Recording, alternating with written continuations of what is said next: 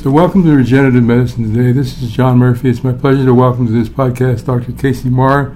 Dr. Marra is an associate professor in the Department of Plastic Surgery, School of Medicine, University of Pittsburgh. She also holds a secondary appointment in the Department of Bioengineering at the University of Pittsburgh. Dr. Marra, welcome to Regenerative Medicine today. Thank you. I'm happy to be here.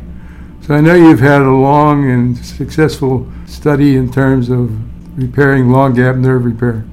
Can you tell us a little bit about your initiative and how it's progressed? Sure. So, this project was started about 15 years ago when I actually had seen Christopher Reeve give a speech downtown Pittsburgh at an engineering tissue growth conference. And I was motivated by his speech, and he tried to inspire young researchers to think about spinal cord repair and nerve repair. And at that dinner, I thought that is something that I would like to pursue. So when I arrived at the University of Pittsburgh, one of the first projects was nerve regeneration. And we have been focusing on biomaterial based systems to repair injured nerves. So our research has been motivated by our brave soldiers who, on the battlefield, have good helmets, appropriate chest protection, but their arms and legs are exposed. So, for example, in the Iraqi Enduring Freedom, over half of the injuries sustained involved nerve injuries to the arms and legs. So, our goal has been to develop an off the shelf nerve guide to repair these traumatic injuries. So, Dr. Marra, let me just interject for a moment. So you talk about nerve guides. Can you please explain so all our listeners and understand what a nerve guide is? So if you have a paper cut, you likely do not need surgery. The nerve ends will reconnect. And this occurs from your brain and spinal cord. The peripheral nerves are extending, so the peripheral nerves will regenerate in that direction towards the distal end. And a paper cut's a very small gap. Once that gap starts getting larger, you may need a surgeon to sew the two ends together. And once it gets too large to sew together, then you need to add a tube. So, what you do is you put one end of your nerve a millimeter into one end of the tube, and then the other end of the nerve a millimeter into the other end of the tube. And that tube serves to guide your nerve to regenerate across that distance. So if that distance is less than three centimeters, there are several tubes on the market available to clinicians. However, once that bridge is greater than three centimeters, a tube is not sufficient. What happens is the nerve starts regenerating and does not see the signals from the other end and does not regenerate across that bridge. So, what we've done in our lab is try to develop a system that will encourage the nerves to continue to grow across that bridge over three centimeters. And one way that we've done that is to incorporate a drug that encourages nerve growth into the walls of our nerve guide. And our delivery system is a patented system that results in a two to three month delivery of these drugs that allows the continual growth of a nerve over that entire bridge. And so we've been able to show success in a five centimeter gap, for example, and now we're looking to move towards human clinical trials with this technology. So you talk about the three centimeter gap. How long does it take a three centimeter nerve gap to repair, even with your technology? So, an average healthy person, their peripheral nerve will regenerate a millimeter a day, approximately. So, three centimeters, 30 millimeters. So, it'll take a month to bridge across that gap. But in the meantime, what happens is the muscles at the other side of that injury, the ones that the nerves are innervating, become atrophied fairly quickly. So, we are now working on a study that combines my two major research interests adipose or fat derived stem cells and nerve regeneration, where we have some pilot studies showing that if we inject fat derived stem cells into that distal muscle at the time of nerve injury, we can mitigate some of the atrophy that occurs, leading to more functional improvement in the results.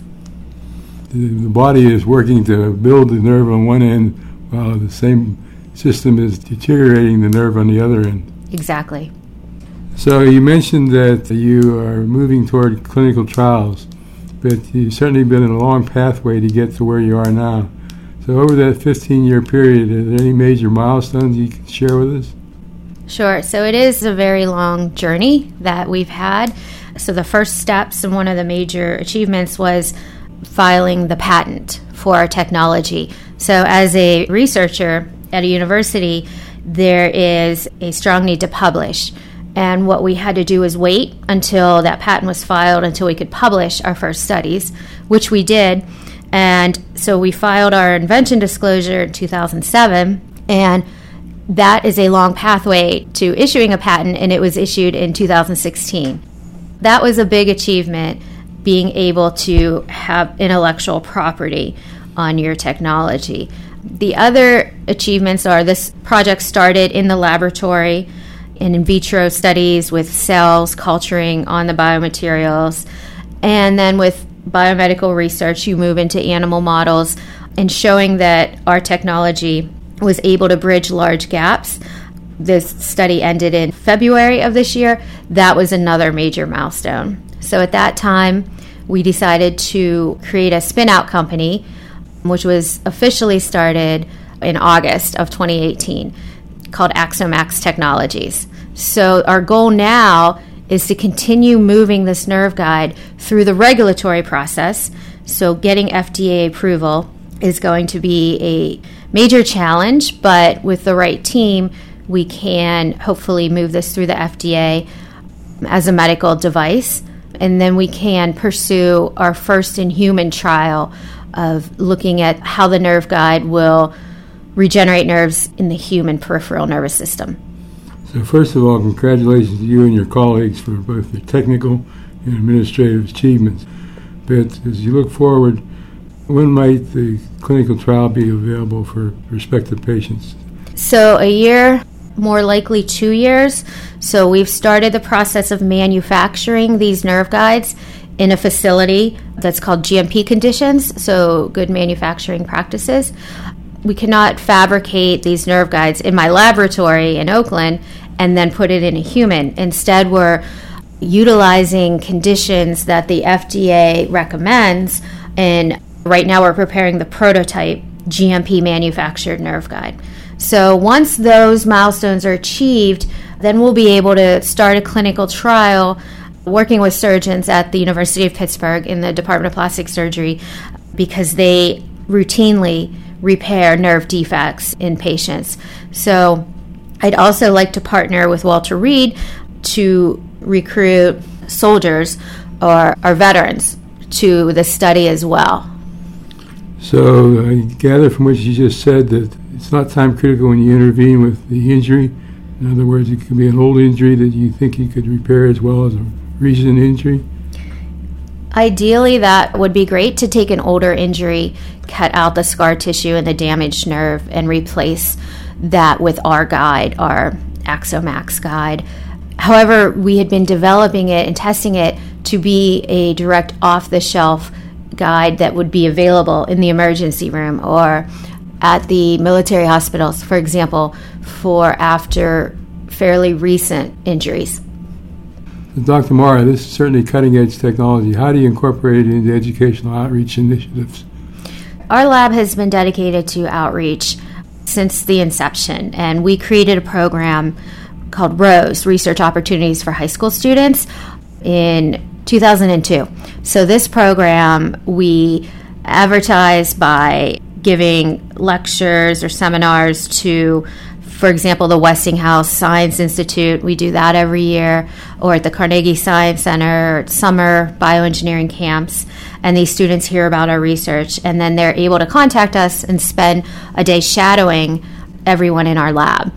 So, our lab has over 20 members, very interdisciplinary lab, including medical students, residents, graduate students, undergrads, postdocs, research faculty, and lab technicians. So the high school students that shadow us have a unique opportunity to talk with a variety of people from different backgrounds, uh, different career pathways. And they're also able to observe experiments, how to make nerve guides, for example, or how to isolate stem cells from fat. So it's really a very nice opportunity for these students to talk about their career choices with those who have already gone down that pathway, as well as observe some of the newer regenerative medicine technologies. So, you've had an impressive program in this regard. Do you have any indication of your success rate in terms of getting young people to pursue a career in science? We haven't calculated any metrics, but I know that when I receive an email from a past high school student who is then getting their PhD in bioengineering and updating me, then I know it's very rewarding. Just last summer, I had the parents of a student who shadowed me thank me for helping their son choose a pathway of bioengineering and, and solidifying that. So, those are very rewarding indications that this is a good program. Congratulations. So, Dr. Marra, thank you for joining us today and sharing with us your vision and your successes in this important area. We thank the McGowan Institute for Regenerative Medicine that sponsors this podcast series, and we welcome comments from our listeners. You can reach us at mail at regenerativemedicinetoday.com. Until we meet again, thank you for listening.